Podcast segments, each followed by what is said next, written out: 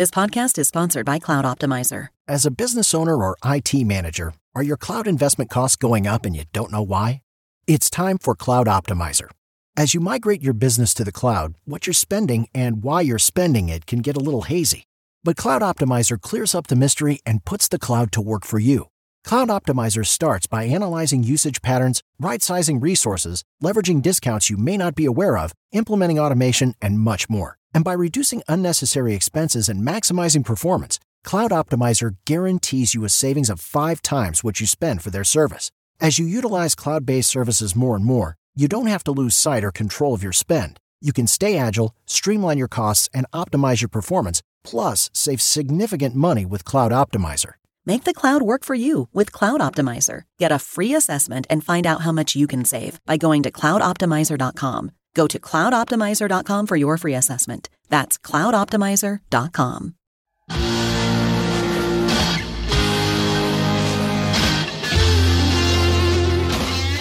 Welcome back, Tiger fans, to Rock M Radio's football podcast. I'm Nate Edwards. That's Brandon BK Kiley. This is before the box score, your one week and one day away edition, because next Thursday, your Missouri Tigers are playing American Collegiate Football at Faurot Field at night against South Dakota. We are recording on a Wednesday, so when you hear this, is probably Thursday, so then it will be a week. But hey, BK, the promised land is coming. We've seen final practices. We are counting down to game day. How are you feeling? I'm feeling excellent. I can't wait to watch semi real football next Thursday night. It's going to be great, my friend. We will get at least two quarters of the starters playing, maybe up to three if we're really lucky. Um, and I can't wait for it, man. Hey, listen, I say this as a guy that wa- like legitimately watches preseason NFL games if I can do that, I can watch a Mizzou versus the South Dakota game and consider it to be real football. So I am genuinely quite excited. I like the fact that they're going to play both quarterbacks in that game. I find that to be a fun little wrinkle that they're going with mm-hmm. this year. And I will be very curious to see what the results of that game mean, if anything, in the quarterback battle. Because what's going to be really fun is when one of them plays better than the other and then the other guy that didn't play as well ends up winning the job for the next game. That's going to be super exciting because we know something like that is very much in play. It's always in play. It's college. So, I mean, let's dive into this a little bit just because that is seems to be the hot topic du jour, other than some commitment news that we'll get to. I am really curious how they're going to break this up because it is important to me, as I'm sure it is important to them, that they give equal treatment to both quarterbacks. And just in case you've been under a rock and you're not aware of what's going on, Brady Cook and Sam Horn will be splitting snaps at, at quarterback for the first two games. I'll be against South Dakota. That would be against Middle Tennessee. I, we should clarify, by the way. Definitely for the first game. I, I think it's up in the air as to whether or not that will be the case in the second game. Drinkwitz was vague on that one. Well, I understand if he's being cagey because yes, Middle Tennessee can beat you. Just a little bit more than maybe South Dakota can. At the same time, man, are you going to make your starting quarterback decision based off of four weeks of camp and how you did against South Dakota? Unless unless one of them yeah. just totally screws the pooch and like puts you behind against South Dakota, you really should give them both a shot, right? Am, am I crazy? Unless they've already made their decision and this is all just because they can right? Like you're not burning a red shirt. Like there's no downside to doing it this way. The upside is, hey, maybe one of these guys is a gamer and they go out and they just dominate. And then maybe you do. Maybe if it's like the guy that you're surprised by, that you were going to name the other player the starter. So like let's say for example, Brady Cook goes out there and you're you're expecting to name Brady Cook as the starter, which right now that's still where I land personally. Same. And then Sam Horn gets out there and it's like, whoa, where did this come from? We didn't see this in fall camp. We thought Brady Cook was clearly better, and then Sam Horn was just the better player against South Dakota. Then maybe you extend it to Middle Tennessee. But it's it is in a way, honestly, confirmation bias. If the guy that you were expecting to be the starter goes into that game and at least ties, the tie goes to the runner, right? The secondary quarterback I think that that's where you could go with that guy in the second game. I could see something like that. Or maybe instead of it being like 50 50 in the second game, it's more of one guy gets two drives, the next guy gets one kind of a situation. Or it could be remember what they used to do with um with quarterbacks with Gary Pinkel, where they'd get like Yep. a drive in the second quarter, something like that. Yep. Maybe you see something like that. And then they based on how that drive goes, they may get more time in the second half. So obviously, this coaching staff owes nothing to the fan base other than to get wins. And much like you know, we elect somebody to make the decisions for us, and we just deal with the, the consequences of it. We they we put this football coach in power. He is going to make it his, decision because this is the guy that we chose, and this is the guy he chose. I get that. However, at the same time, Sam Horn has been this bubbly mystery that has existed on the fringe of Mizzou fans' minds, going, "What can this guy do?" And of course, Eli Drinkwitz and, and Kirby Moore, everybody's got the practice film. They've got the the the visual of what this guy can do, and they know what they expect of him, and they know how he's going up against those expectations. But my God, the fan base doesn't. I don't care if you were there with the students or the open practices; like they weren't showing you much, if anything at all, with those guys.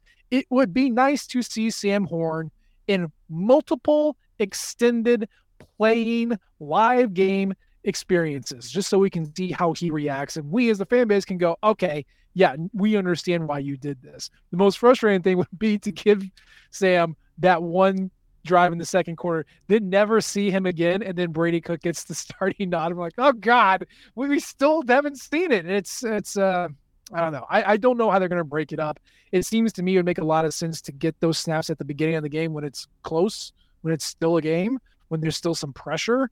Uh, that would make the most sense, but I'm not a football coach, so we'll see how it goes. But that is the most intriguing part of this game. Absolutely. That that's what what, what I'm most excited about. And we could talk about more of those storylines next week for sure. Um, but I, I'm glad that Drinkwitz is at least doing it this way. Because we've seen in the past where he just says, ah, screw it. We're just going with one guy. We've got one guy that is going to be our quarterback, and hell or high water, we're going with that guy. So at least this is less rigid than what his approach has been at the position in previous seasons. And it feels like that's kind of been the theme for Drinkwitz this offseason is like less rigidity. I'm open to looking at somebody else calling the plays. I'm open to using multiple running backs. I'm open to seeing what we have behind whoever I think is the number one quarterback. I'm open to different configurations on the offensive line, even if that means one of the older guys gets pushed out. Like all of these things in previous seasons, I'm not sure that they would have gone in the same direction as they are right now. I I don't know how this year's going to go. I have no idea. But Eli Drinkwitz, the way that he approached the offseason, it does give me a little bit of confidence. A sliver, a, a, a minuscule amount, but a little bit of confidence that he might be figuring this thing out, man. He might be figuring out how to be a head coach in this conference. And now Nate gets to be negative Nate. Uh, look, I'm not saying you're wrong. Backdrop, timeout, disclaimer. Nate is the one that's been positive about this team. He thinks they're winning eight plus games. All right, Don't continue. okay, yeah, don't worry about it. I'm not saying you're wrong. And I know I understand the fallacy of trying to play armchair psychologist. I wonder how much of this is I feel comfortable to be open to stuff because I have the depth to be open to stuff. Could you know, Brady Cook was named starting quarterback what day three of last year's fall camp because they knew they had Jack squat behind him. You know, he, he played Cody Schrader because Nate Peat was explosive, both in the good and bad ways, and like Tavoris Jones and Michael Cox were just not it. By the way, Tavoris Jones, it sounds like might have been jumped already by Jamal Roberts. I mean, camp. Jamal Roberts is good. I've watched him at St. Mary's. I'm like, ah, this I kid can told play, you this, man. The dude is big and fast.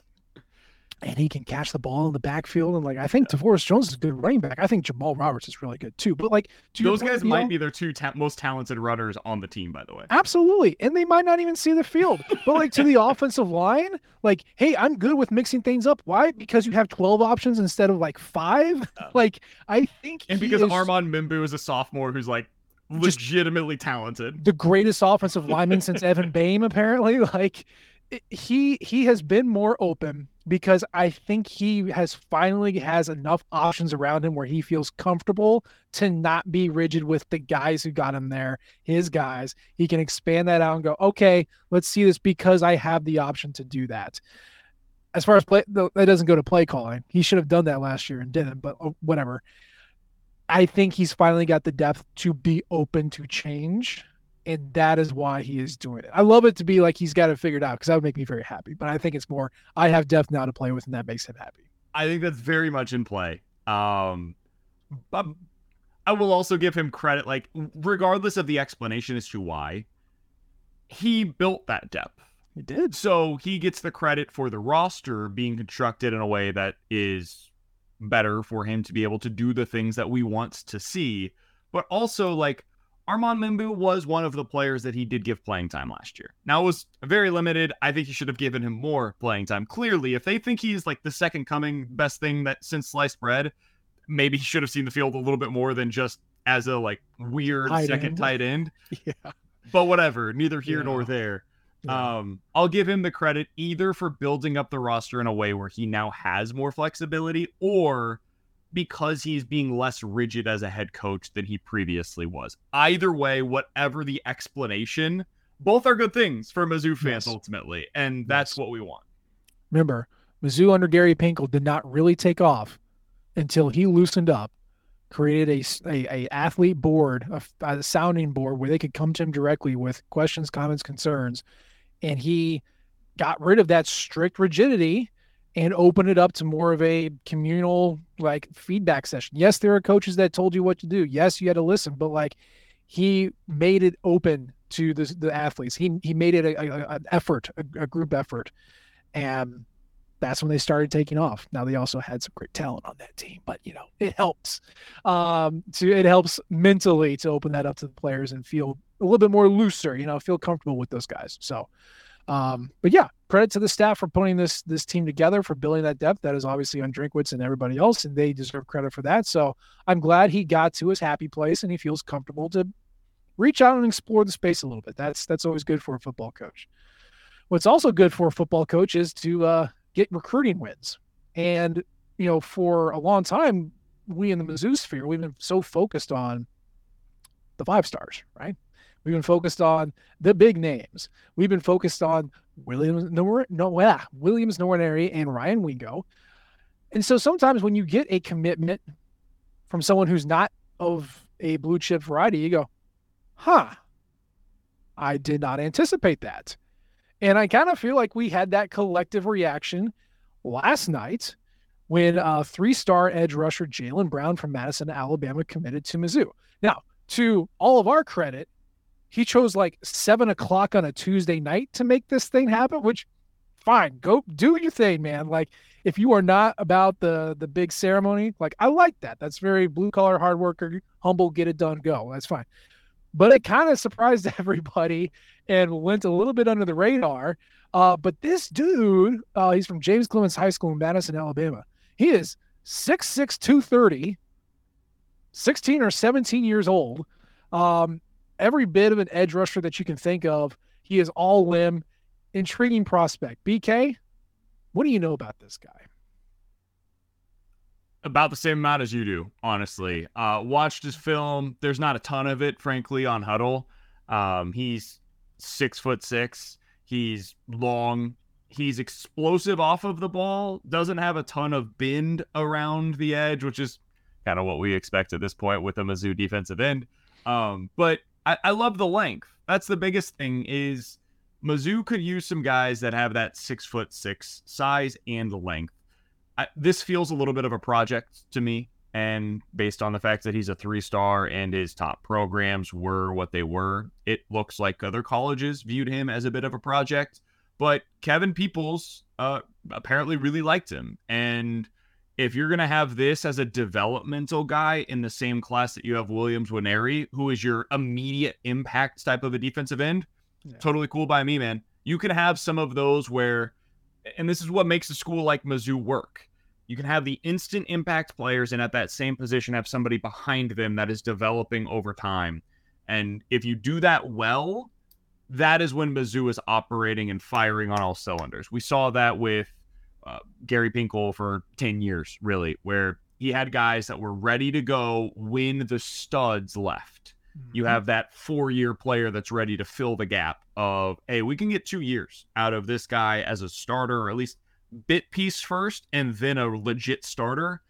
And you also had guys like, you know, Kony Ealy that come in and play right away, or um, Dorial Green Beckham at wide receiver, where you know right away they're going to be able to see the field. So he had some of those guys, and then you also had Jalen Browns and the Charles Harrises of the world. You got to find those play those diamonds on uh, in the rough as well. Yep. Kony Ealy needs a Michael Sam. Yep. And it took Sam three years, three full years to really figure out the game and be an impact player. So yeah, that's that's absolutely true. So yeah, I mean, no pressure to start, especially when you have Will. that's going to be your starter. So, but Mizzou needs edge rushers badly. Uh, I think the portal activity taught us that. We all knew it kind of at the end of the year. Uh, the, staff backed that up, and and yeah, you need some developmental guys in there too. So this is this is a good acquisition. It's important to get those guys just as much as the five, four, and five star guys. So this is good, and congratulations to Jalen. Uh, as I said, every recruit who doesn't listen to this podcast, but just in case, please sign on the dotted line on signing day, please. I uh, would love to have you here. Uh, and also, do we have a burgeoning Alabama pipeline? Uh, I mean, Sidney Williams was a transfer, so you know whatever. But Curtis Pagler, the uh, offensive guard. Now we got Mr. Brown. I don't know. There was that Indiana pipeline for a little bit where we got two blue chippers and a couple other guys, and I don't know. We'll see. Something to keep your eye on which is not Colorado or Chicago, which I still I did all that research when Eli Drinkwitz said he wanted to recruit those places. And really just we haven't gotten there, man. So that's okay. He he's got a little bit of Carolina. We've got some Carolina that's flair Carolina. occasionally. Yeah. yeah. Um he said Denver, didn't he? Was, was it Denver, Denver Chicago? Yeah. I think it was Denver, Chicago, maybe like Charlotte and what else did he say? Tennessee, maybe Tennessee was one of them. It was all the direct flights that the Columbia, Nashville, maybe. Yeah, Memphis. I don't, I don't know, but yeah, not not a whole lot of great football players out of the Denver and Chicago areas. You have a few here and there, so it was they, have got a tackle kind of out of the the Chicago. Jalen Erickson was from Chicago. They did get um, a defensive end from uh from Denver. Cherry he is, Cherry Hill, who is now back in Colorado. Yeah, he's now at CU. So, uh, so he, he didn't. He t- technically he could say I did recruit those areas. he did. He made an effort. It's okay. like when Gary Pinkel was like, "Yeah, we're going Florida, Mississippi, Alabama, Georgia. Louisiana, and Georgia. Those are our new focuses." And it's like, "Hey, Gary, you've been doing things a certain way for a decade, and it's worked really well for you. What if you like kept doing that? You took the kids from Texas that want to play in the SEC that can't go elsewhere and bring them to mm-hmm. Missouri, as opposed to taking the kids from Florida that want to play in the SEC and got passed up over the 17 like different schools between you and them. Everybody. Oh God. The that 2012 recruiting class. Oh, dude. It, it was not good. Was that the uh I think one of the only guys that ended up working out from that was like Sean Culkin.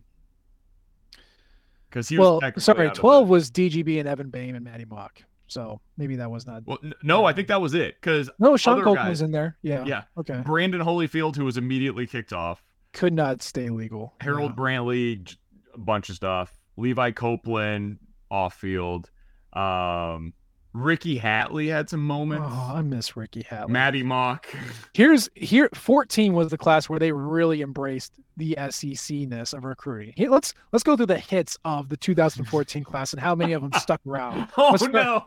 Oh, this is the one. This Nate Brown. One. Nate hey, Brown. By the way, this is when I covered the team. These are the guys that I covered. oh, oh boy, that sucks. So your blue chipper was Nate Brown.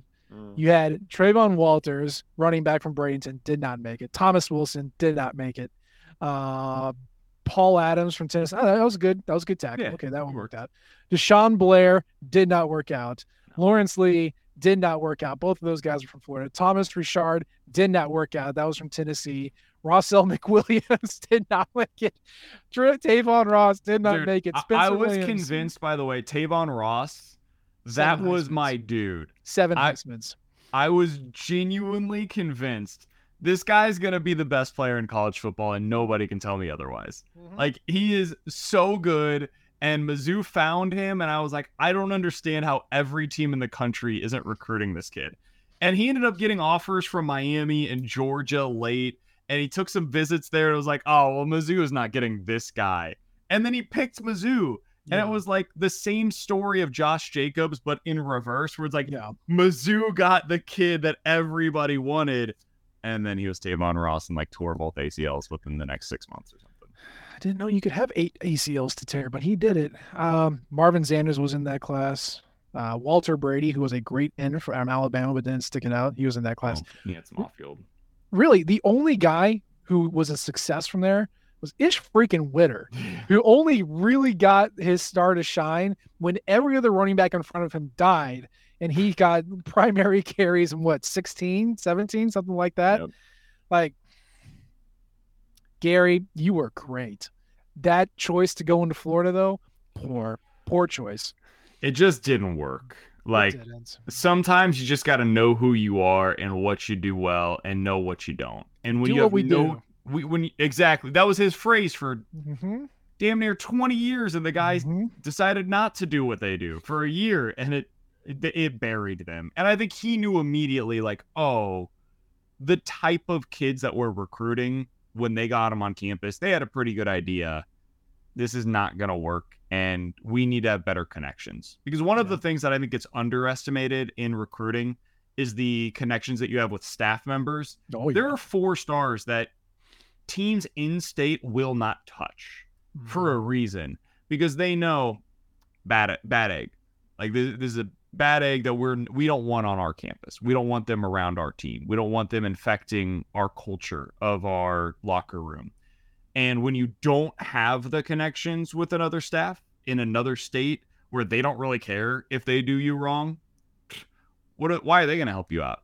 Yeah, you know, they're, they're gonna be like, yeah, this kid's a four star athlete. Like, go get him. He's really good at football. And if you get him on your team, maybe you'll be able to be the one that ends up fixing him. Whereas Yeah. if that guy's in your state with a high school coach that you have a relationship, he'd probably say, hey, don't do that one. That that, that one I can't recommend. But we've got this kid over here that you may not know about. And other teams don't know about yet. You should be recruiting him. That is the guy that you mm-hmm. really want on your roster. So Yep. that was a a misstep to say the least. It's about trust, babe. It's about Mhm. trust. They just did not have it. That's okay. We finally got out from that that hole that was dug with the 2014 class, and that's okay. Hey, speaking of scholarships, uh, walk on Ben Stratman, uh, who last year was playing for uh, what's it called? Rolla. A S and T, Missouri S and T. Um, yeah, graduate transfer from S and T. Uh, he is a defensive end. He's about my size, so you know whatever that means, plus thirty pounds. Um, but he is a walk on that earned a scholarship uh, this past week. Uh, the video was put up on all the social media. It was really cool. Um, good for him. That's great. Missouri has a scholarship to to use, and he's a graduate, so he's gone after this year anyway. But it's cool when a walk on earns uh, a scholarship, especially what eight weeks on campus, and he's already earned it. So that, that was pretty cool. So uh, congratulations to Mr. Stratman. Hey man, anytime that you get these videos, it's it's the best. Like you just you can't you can't beat the opportunity to see a guy getting put on scholarship. So huge congratulations to him. It's a huge deal for for both he and his family. Um, Nate, you have a kid, you have kids. I have a child now. I'm already thinking about what it's going to be like to try to attempt to pay for college and can't imagine. Um, so good for them. It's really cool. You've got the scholarship. Do this as often as you possibly can. Absolutely. Yeah. My kids are not going to get athletic scholarships. They better like books because they have the Edwards athleticism gene and it's a doozy. So, yeah, uh, we'll see. Maybe maybe they'll break the, the the tide here, but congratulations to Ben. That is fantastic. Very exciting for him. Hope he enjoys it. Now, let's talk about the projected depth chart because that practice did come out to the public and it seemed to be a bit of a display of what this team is going to be this upcoming year. And obviously, depth charts only mean so much when you go to your guys, and snap counts are really going to be it. But for conversation purposes and for people with podcasts, depth charts are great. So let's talk about it. Here is kind of what we're thinking right now based off of who we've seen and who's playing with who and all that stuff. Obviously, quarterback, going to be a rotation situation. Brady Cook, Sam Horn. Cool. Got it. One of those vaunted college or starters. At the running back situ- situation, you got Cody Schrader slotted as your starter, and you have Nate Peat, who is going to be backing him up. Now, again, you have Tavoris Jones, second year blue chipper, and you have Jamal Roberts, he who has been uh, having praise heaped upon him uh, during fall camp. Do you go three deep? Do you go four deep? I don't know, but that's what we got right now. And then let's round out the skill position players. Your starters: Theo Wease, Mookie Cooper, Luther Burden, Tyler Stephens at tight end, backed up by Dennis Jackson, Demarion Houston, Mekhi Miller, and then Brett Norfleet, your brand spanking new blue chip tight end out of O'Fallon. So, from your guys who are going to be scoring the points, not talking about offensive line, we'll get there in a second. This seems about right. Any surprises to you or anything that you kind of disappointed that you don't see? So one thing that I'm really curious to watch is Mookie Cooper on the outside at wide receiver. Just don't know how it's going to work. I- I'm not saying that it won't. I want to see it first though before I say that it will. Um, makes me a little nervous. Not going to lie to you that he is one of your outside wide receivers on opening night. Um, I I feel like Dennis Jackson, maybe Mekhi Miller, those were the guys that I were hoping could be in that spot. I think you're going to see a decent timeshare there, though. So I wouldn't get overly caught up in who is starting, who is the backup. I think there's going to be a lot of snaps to be had. So Oh yeah. that's one spot that stood out to me. You mentioned running back as well. I think Jamal Roberts is going to be a factor. I don't know when, how often, what that's going to look like in terms of the rotation, but you talked about him on passing downs. I think that's something that they could really use is a running back that can help them in like the Texas option routes across the middle, right? Mhm. Third and four, go get yourself 5 yards Mhm. it seems like that's something that Jamal Roberts is very much capable of doing, or a little like swing route where you get him in space and he just takes off and runs for seven. That's a pretty valuable play in certain situations. So I, I think he's a guy that I would watch as well. Those are the two that really stood out to me because we've already spent so much time on the quarterback position. What stood out to Yeah. you? I'm surprised Tyler Stephens is still holding down the starting tight end spots. We'll see. I feel like that's a loner. that's that's we're we're slotting you here because we respect that you've been here before, but it's going to be Norfleet and it's going to be Jordan Harris, who we've heard way way more about than Mr. Stephens, who of course was here last year. So again, again, it's names on paper. It's not the snap counts divvied out, but uh, if you're if you want to put stock into it, that one was a little surprising. And yeah, I, I mean, same thing with Cody Schrader, Nate, Nathaniel P. I feel like this is just a, a tip to tenure. Like, hey, you've been here. We know that you know. Like, we're gonna give you first dibs on this, just to see how it rides out. Jamal Roberts, to me, and I'm not saying this is going to be year one. I'm not saying he has to hit this or it's a failure. But my ceiling for him is Tyler Badie, the, the guy who is who can be out there for every single down and can do whatever it is that you need. Now he's a little bit taller. He needs to bulk up a little bit more. But when you when I watched him at St. Mary's, and we remember how Tyler did in 21, like that, that's just I put those two things together. And boy, it would be nice to have another Tyler Badie around. And if you remember Tyler Badie, he made his entrance in his first year with a plum because he was the one that was catching those passes against Purdue to convert first downs when it was a fourth down and Drew Lock was looking for somebody. He threw it to Tyler Badie. So you can find ways in there, and running back rotations can be three or four guys deep, depending on how much they trust these guys. I do expect Jamal Roberts to be out there. I do think his role is going to grow if he is as good as I think he is. And that's that's something that this team desperately needs because I love Cody Schrader, but he is a three to four yard running back, and that's it. And they need a little bit more than that. I I love the comparison. The difference, of course, is that Jamal Roberts is six foot and Yeah. he's 200 pounds as a freshman, Yeah. which you typically would think by the end of his tenure at Mizzou, it's like a 6'1, 220 pound running back that you could be talking about. That's, That's, a like. TJ Yeldon. That's TJ Yeldon. Yeah. I mean, Yeah. that is a big running back, but he's fast. I like that Mhm. TJ Yeldon comparison, actually. That, that, Yeah. that is a really interesting one because Yeldon was also very good in the passing game. That was something Mhm. that he was more than capable of doing. So I, I'm fascinated to see what he could do, man. I, I think he's one of the more intriguing young talents on this roster right now.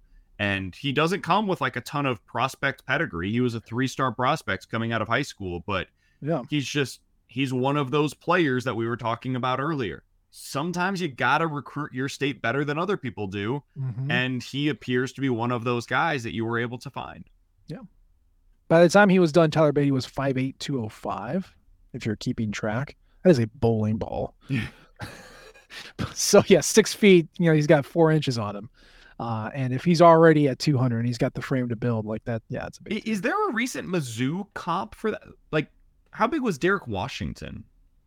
And I'm obviously on the field is what I'm talking about Right, here, right, but right. just from a purely on the field football perspective, he's I mean- probably the closest thing.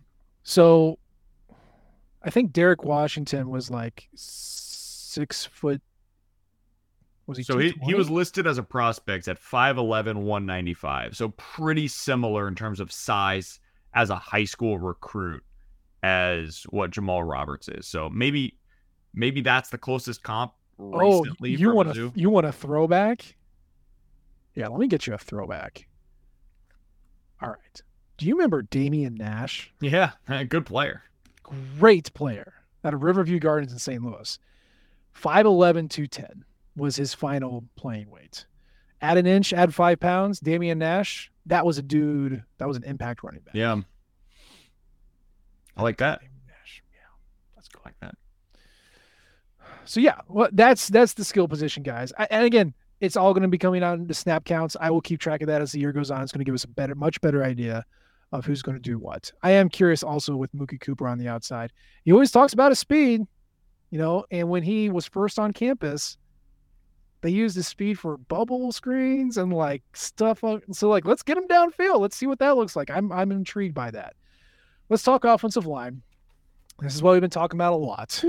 And boy, I know we talked about it last week, but let's just review.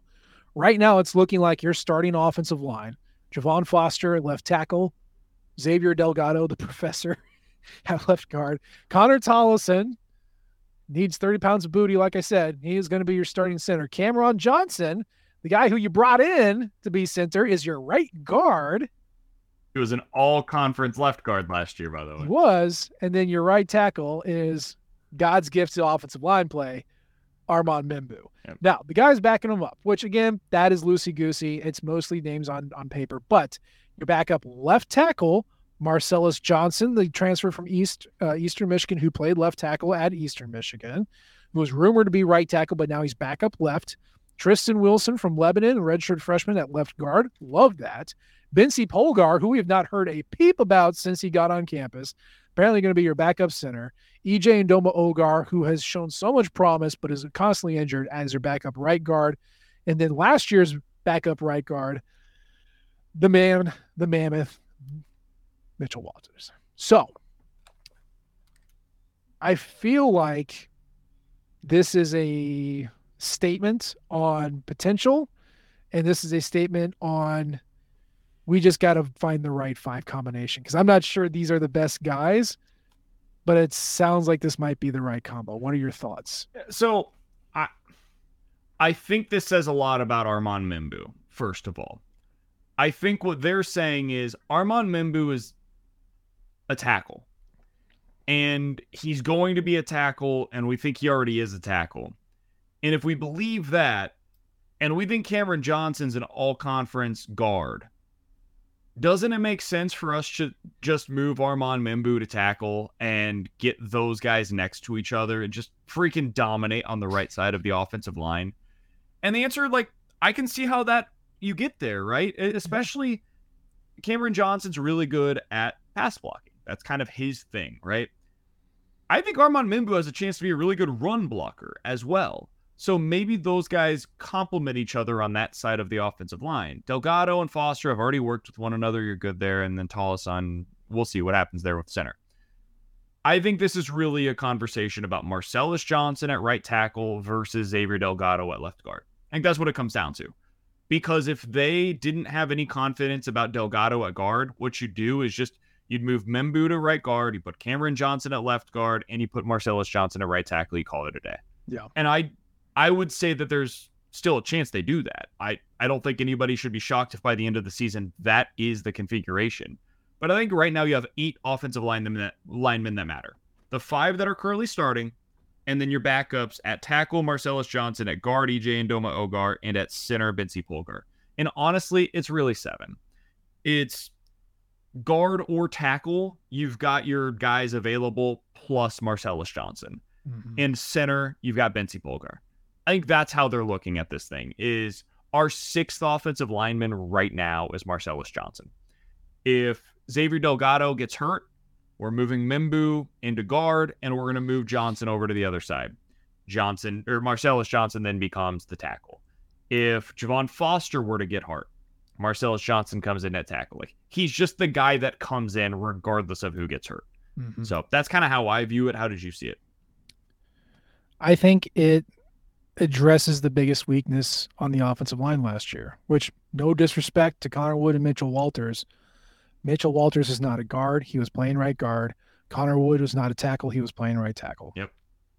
And anytime they tried to run right, just didn't happen. So I think you're right. I think they realized Membou's a great tackle. Johnson is an all conference guard. Hey, let's put those two on the right side where we had the biggest amount of problems trying to run the ball. And I I don't think that is a wrong answer. It is it is not what we expected, but I think this is the group that's going to give you at least on paper until we actually get to the games. It makes a ton of sense and I think it is probably your best combo because again, Foster and Delgado, we have talked about that Delgado probably doesn't have the highest ceiling of the guards there but he has also worked right next to Foster for three years. Like they've probably got this figured out. Yeah. So you put two six year seniors on the left, two super talented guys on the right, and then have last year's center figure it out on the job, and then hopefully he's a little bit better, um, at least from a physical standpoint. So a lot of this comes down to whether or not they're right on Tollison. It does because they they don't really have another option. As much as I say Bence Polgar is your backup, he is truly the backup. Yeah, same for Drake Heismeyer. Like they didn't trust Drake until the last game of the year. You know, and that's because he got hurt and Bence Polgar was academically ineligible. But yeah, I kind of feel like if there was a true option, then an underweight Connor Tollison would not be your starter. Which again, no disrespect to Connor. I don't know how many times we have to say on this podcast that we think he's going to be great. he just needs like eight more cheeseburgers to get up there and, and and keep all the mental stuff and just execute physically. That's all. It's so hard. I mean, the same reason why we're giving so much credit to Membou as a sophomore for being a guy that can immediately play, basically. It's the same reason why we were so skeptical of playing Tollison so early. Yeah because like where Membou is seemingly a special talent and that's why he's getting on the field early. Tollison is a guy that needed he needed reps and he mm-hmm. needed time and he needed to add weight. And when you don't have those things handed to you or you don't have the opportunity to to wait literally and figuratively, um it's hard. It's mm-hmm. really hard, man trying to win at that position in this conference is remarkably difficult. Doing it as a 19 year old kid who still needs to gain weight and strength is nearly impossible. Mm-hmm. So hopefully, hopefully he's done that in the offseason. It remains to be seen. Yeah, we'll find out. So let's run through the defense real fast. there's only a couple things. Again, I was about to say the defense that we know there's going to be like 20 guys that end up playing. Yeah, and, and all and, of them are pretty good. and they all played last year. So yeah. like let's go through it. Let's go through it. So, Nyles Gaddy, the FCS transfer from Jackson State, he is slotted at one of your defensive end spots. Darius Robinson is slotted at the other. That means your interior linemen, Realus George and Kristian Williams. Your linebackers, Chad Bailey, Tyron Hopper, that's always going to be the case, assuming no one was injured. Chad's dealing with some kind of soft tissue injury, so hopefully he's good to go. But those are your two captains and your two linebackers. Then you get into corners, Kris Abrams-Draine and Ennis Rakestraw. We knew that. That was always going to be the case. Your starting star, just as we predicted, Daylan Carnell. Then you're starting strong safety and free safety, Jaylon Carlies, Joseph Charleston. Again, assuming no injuries, all that good stuff, uh, which Carlies is the only one with an injury as well. Uh, so, really, the main the main question here for me, Mr. BK, is you've brought in Austin Firestone, Nyles Gaddy, Joe Moore, just portaled in dudes to throw at the edge to because that's what they did last year. You also had Johnny Walker Jr., who's been with the team. He's entering what his fourth year on campus right now. Um, and then you have DJ Wesolak, who again, I don't know, was a linebacker named last year and is just a redshirt freshman. But you have all those guys Joe Moore, Austin Firestone, Johnny Walker, DJ Wesolak in theory. And your second defensive end is Darius Robinson. How do we feel about that? I feel like this is one of those things that the Chiefs tried to do with Chris Jones, and it's because of necessity.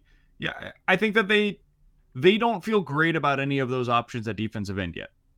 They feel really good about a lot of their options at defensive tackle. Mm-hmm. So I think it makes all the sense in the world as to why you would try this. Realus George, Kristian Williams, Jayden Jernigan, Josh Landry, Jalen Marshall, Marquise Gracial, maybe Kai Montgomery. I think he's hurt again. Um, those top six, though, yeah, that I just mentioned, they can all play at the SEC level. Like mm-hmm. they, they can. We know that to be the case. So if you've got six other dudes that can legitimately play at this level already at defensive tackle, and I know Darius Robinson can dominate if you put him in the in the interior. Doesn't hurt anything to try. Sure. Let's see what it looks like. Worst case scenario, it doesn't work, and by week three, he's back at defensive tackle. Mm-hmm. I know what he can do there. I know how he fits into the system. It'll be fine. He takes the spot of Realus George.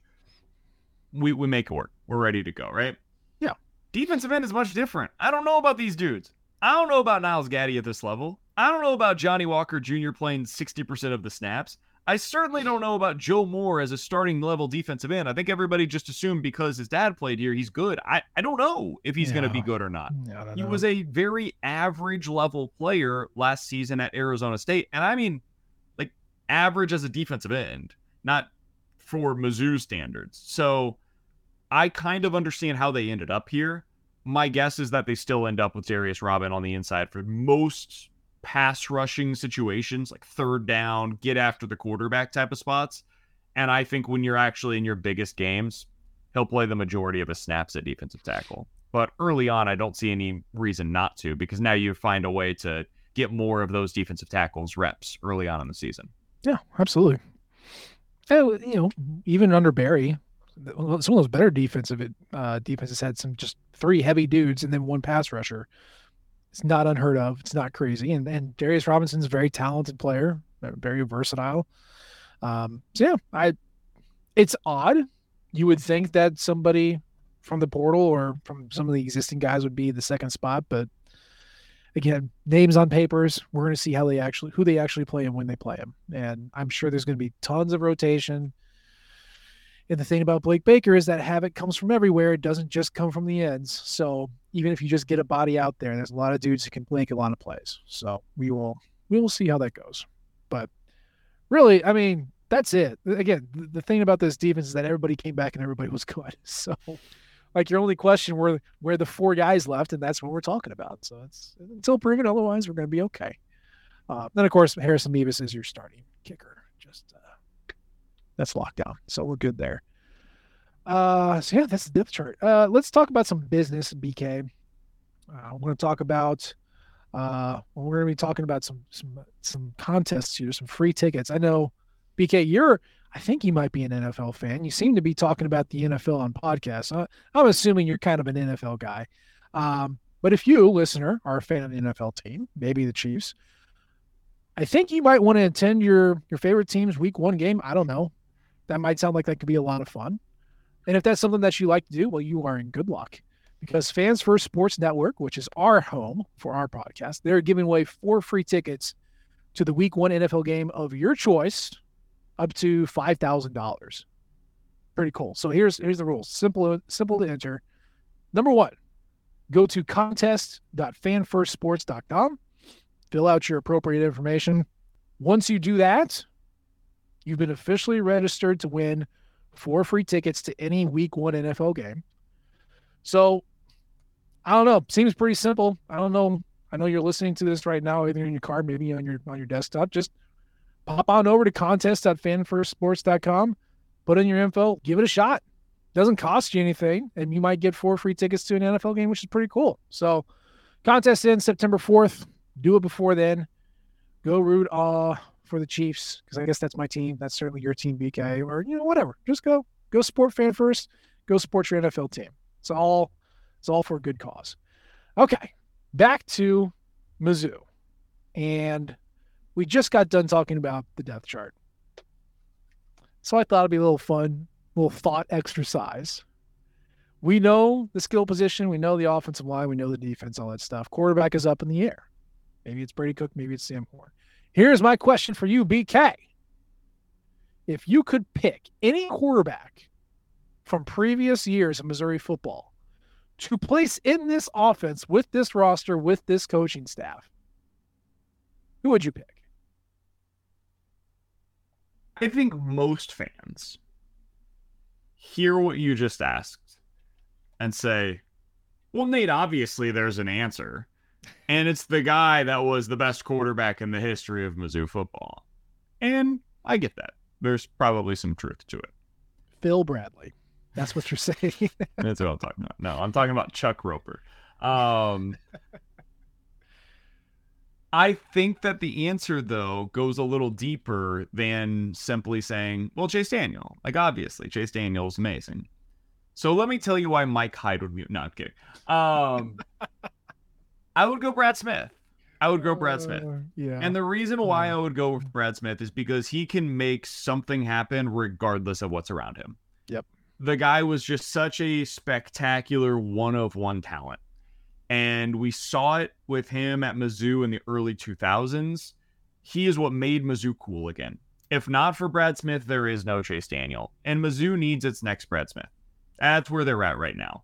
They're not in the depths that they were at that point. They're not at that level, but they really need somebody that can come in and make it cool to be a Missouri Tiger in the SEC again, mm-hmm. to get the stench of the last seven years off of this program to make it fresh the way that it was early in Steve Spurrier's tenure when he got to South Carolina, where it was like, oh, hey, this is a cool program and you can win here and you can do things that people didn't really think you could do in this era of the SEC at South Carolina. So, can Eli Drinkwitz do that at Mizzou? He needs his quarterback to be able to make that possible. Brad Smith's done it once. I would have him do it again. My answer is also Brad Smith. Um,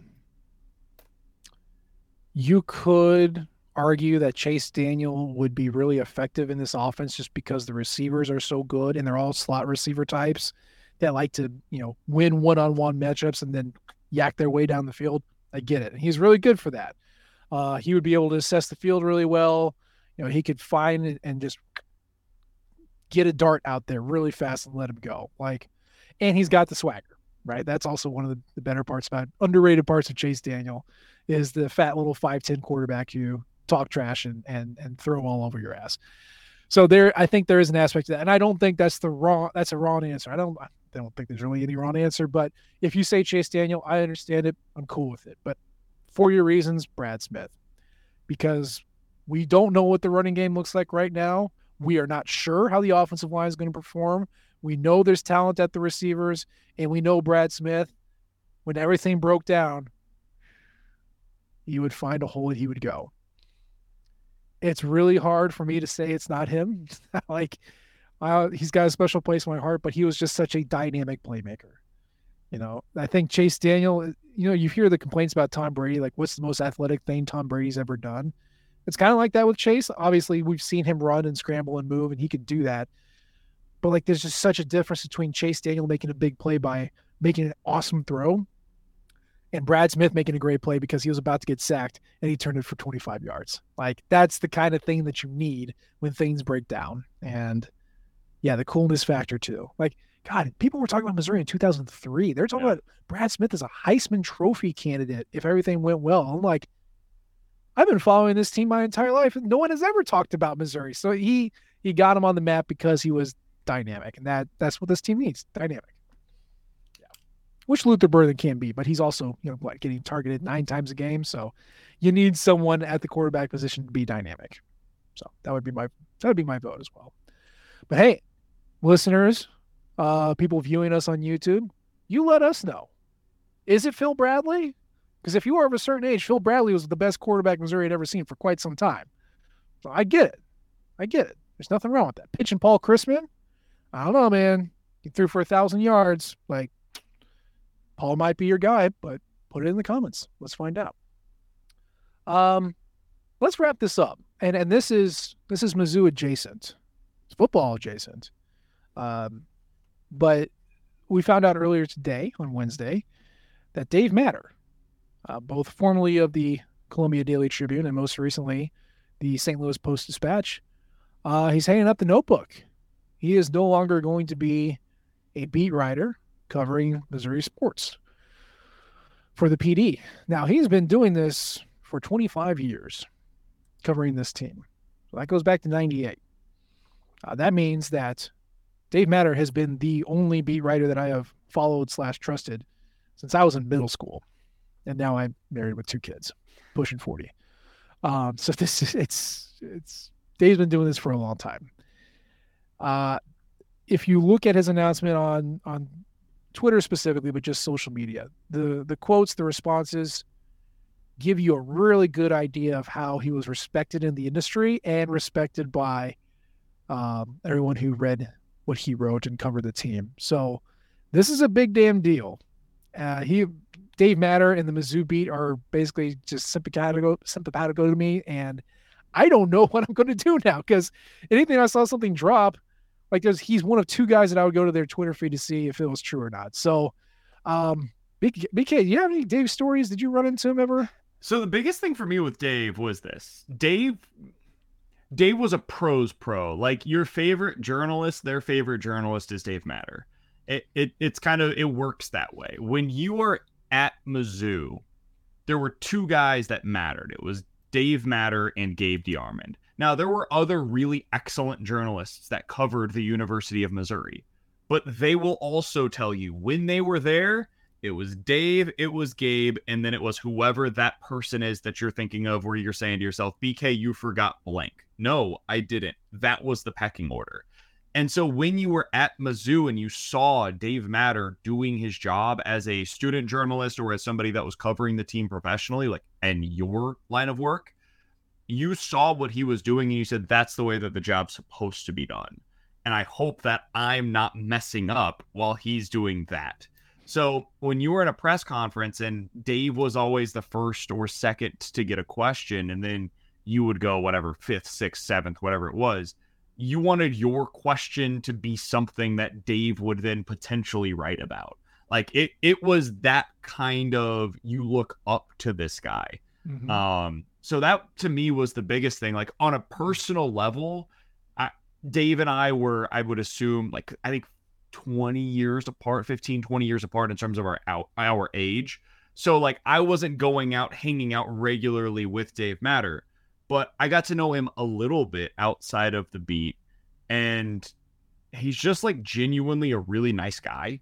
Um and I know some people will say that and it's like uh, almost seen as a negative. No, that's just how Dave was. He was just super approachable, a genuinely kind person who was willing to offer like if you're a journalist I, I can't even count the number of student journalists that he helped get into the business. Mm-hmm. Um, so yep. if you are somebody that is in the industry, you probably have a way that Dave Matter made you better at your job, either explicitly by him telling you something or a little less overtly by you seeing him do something a certain kind of way. So um, it's a huge loss on the beat, man.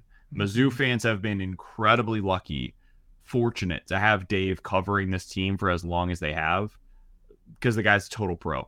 Um, and it will not be the same reading Mizzou coverage without him being a significant part of it. I can't even imagine. Like I said, he's one of two guys that I trust for anything Missouri related. Um, I did a handful of press conferences with him, most of them during COVID. Like I'm with you. It was like, God, I, I, I wonder if I asked something that he's going to be interested in. And I never did because I'm a terrible journalist. That's why I'm doing this now. Um, I, my only Dave story, other than just knowing that he was in a conference, that press conference I was in, was during the spring practice, the black and gold game of 2010. Uh, I was up in the press box. I was riding the elevator up with a bunch of people, journalists, staff, whatever. You know, it's the spring game. It's pretty low key. So I'm already in the elevator. Doors open. Yeah, a couple of my friends here. We're in the back, and the doors open, and there's Gary Pinkel, and there's Dave Matter, and I'm pretty sure Dave was writing Gary's book at the time, so that they're like, you know, they're talking to each other about that. And there's a little murmuring in the elevator, and then it just like stopped when the doors open, and there's GP and Dave Matter. My buddy, he elbows me. He's like, "Whoa, Gary Pinkel." I'm like, "Whoa, Dave Matter," and like he comes up to like my right here. I'm like, "Oh, he's really short. Okay, cool." Uh, but I don't know. For me, like you, you read words from somebody who covers a team, and you never see them, and like they just create this image in your head of who they are, and it's like it's like you're meeting an author. It's like meeting a director. Like, yeah. like oh, holy cow! Like that's him. That's him right there. And I never I never spoke words to him, but like that is my Dave Matters story, and I'll remember it forever. And I don't know what he's going to do now, but um, he's going to be great at it. You know, I, I don't I don't know what you know, I know he doesn't listen to the show, but if you do, Dave, thank you for everything. You were great. Best of luck, and uh, good luck to the unfortunate sap who has to follow him because yeah. it's like you can't, you can't, you can't. There is no following certain people in certain jobs are that job. Like if you're a Cardinals fan, Derrick Goold is Cardinals beat writing. Mm-hmm. Like that's it. He's just he's the guy. If you're a Mizzou fan, Dave Matter is the guy. There's nobody else that chronicles it the way that he does. And so for him to not be there, like nobody else can try to be what Dave was on the beat. The other thing, like to your point of who he was as a beat writer, the dude just worked his freaking ass off, man. Yeah. And anytime that you saw Dave, he was grinding in one way or another. So, um, yeah, it, he's he's just incredible. He's he's absolutely amazing, and he was a remarkable beat writer at the Post for basically a generation of Mizzou fans. Uh, so not having him around is gonna suck. To be just totally honest, it it is a sad day and a bad day for all of us as Mizzou fans, even though we understand Dave's going to do something that probably makes him happier, obviously, or he wouldn't be taking this. So uh, good for him. Happy yeah. for him. Sad for the great, rest of us. Great day for Dave, not the world. just, That's right. Just Dave and and Matter family adjacent. Like congratulations to him on job well done and family for finally seeing uh their their their loved one again because that sucks, man. That's a that's a rough life. So I hope he's the other thing, dude. Else. Think about what he saw. Like, think about what he chronicled at the University of Missouri over the last 25 years. Like, go go back to 98 and yeah. now think about everything that has taken place since then, both on mm-hmm. and off of the field mm-hmm. for Mizzou athletics. Like the Quin Snyder era, the Gary Pinkel rise, the move to the SEC, Mike Anderson, yeah, Kim Mike, Anderson, Kim Anderson, um, yeah. Michael Porter Jr. Oh, and all yeah. of that yeah. Dorial Green Beckham and all of that. Yeah. I, I mean, just from start the 2007 and 2013 seasons, like the stories that he was able to see are nothing short of remarkable. And he's got, mm-hmm. you also go back even further than that. Like some of his basketball stories are incredible. Uh, if you ever get him off of the record, some of the basketball stories that he's got are really good. Yeah, that's, man, he's not going to write a tell all, but he should because man, that'd be fantastic. But know, congratulations, Dave. We are all sad uh, for the lack of coverage that we're going to have, but we're happy for you. Uh, so, BK, last thoughts before we get the heck out of here. Uh, I'm excited to watch semi football next week. It's going to be very fun. I'm gen- genuinely looking forward to the preview that we'll be able to do next week because there are some guys that I I like the fact that we get one of these games. I don't like having two of them, but one of them is fun because you do get to see some of the young guys in the second half and you get to find out okay what what can these guys do when they're on the field and they're you know running around what does it yeah. look like as yeah. jamal roberts is taking carries what does it look like as Mekhi miller is like the number one receiver on the field those are the kinds of things that i am pretty excited to see joshua manning guys like that uh, mm-hmm. uh, some of my pet favorites that were part of the last couple of recruiting classes so that'll be enjoyable otherwise hopefully mizzou wins by 70 that's the plan. And that's the show for today. As always, we appreciate the downloads and the subscriptions. You can leave a comment or rate us. We love all types of feedback from you all. And follow us on Twitter. I'm at G. Edwards. He's at BK Sports Talk. And of course, you could follow Rock M flagship at Rock M Nation and podcasting outlet at Rock M Radio. We appreciate you tuning in this time. We'll try to do better next time. And until then, MIZ. Thank you, everyone, for tuning in to Rock M Radio, a proud partner of Fans First Sports Network. If you enjoyed this episode and would like to see more just like it beamed directly into your personal device, just click the subscribe button below. Uh, and you can find this podcast through the Apple Podcast app or for iPhone, or the Google Podcast app for Android, or whatever app you use to listen to your podcast. Uh, we are also available on Spotify. Just search for Rock M Radio. Uh, and if you like other sports, Fans First Sports Network uh, is a podcast network that has uh, coverage of all other teams Major League Baseball, uh, MLS, NFL, whatever you want to listen and, and read about. It is a great, great network full of really fantastic podcasts. So look them up and subscribe uh, to any and all of those podcasts. Uh, Rock M Radio will be back with more episodes coming soon. Thanks.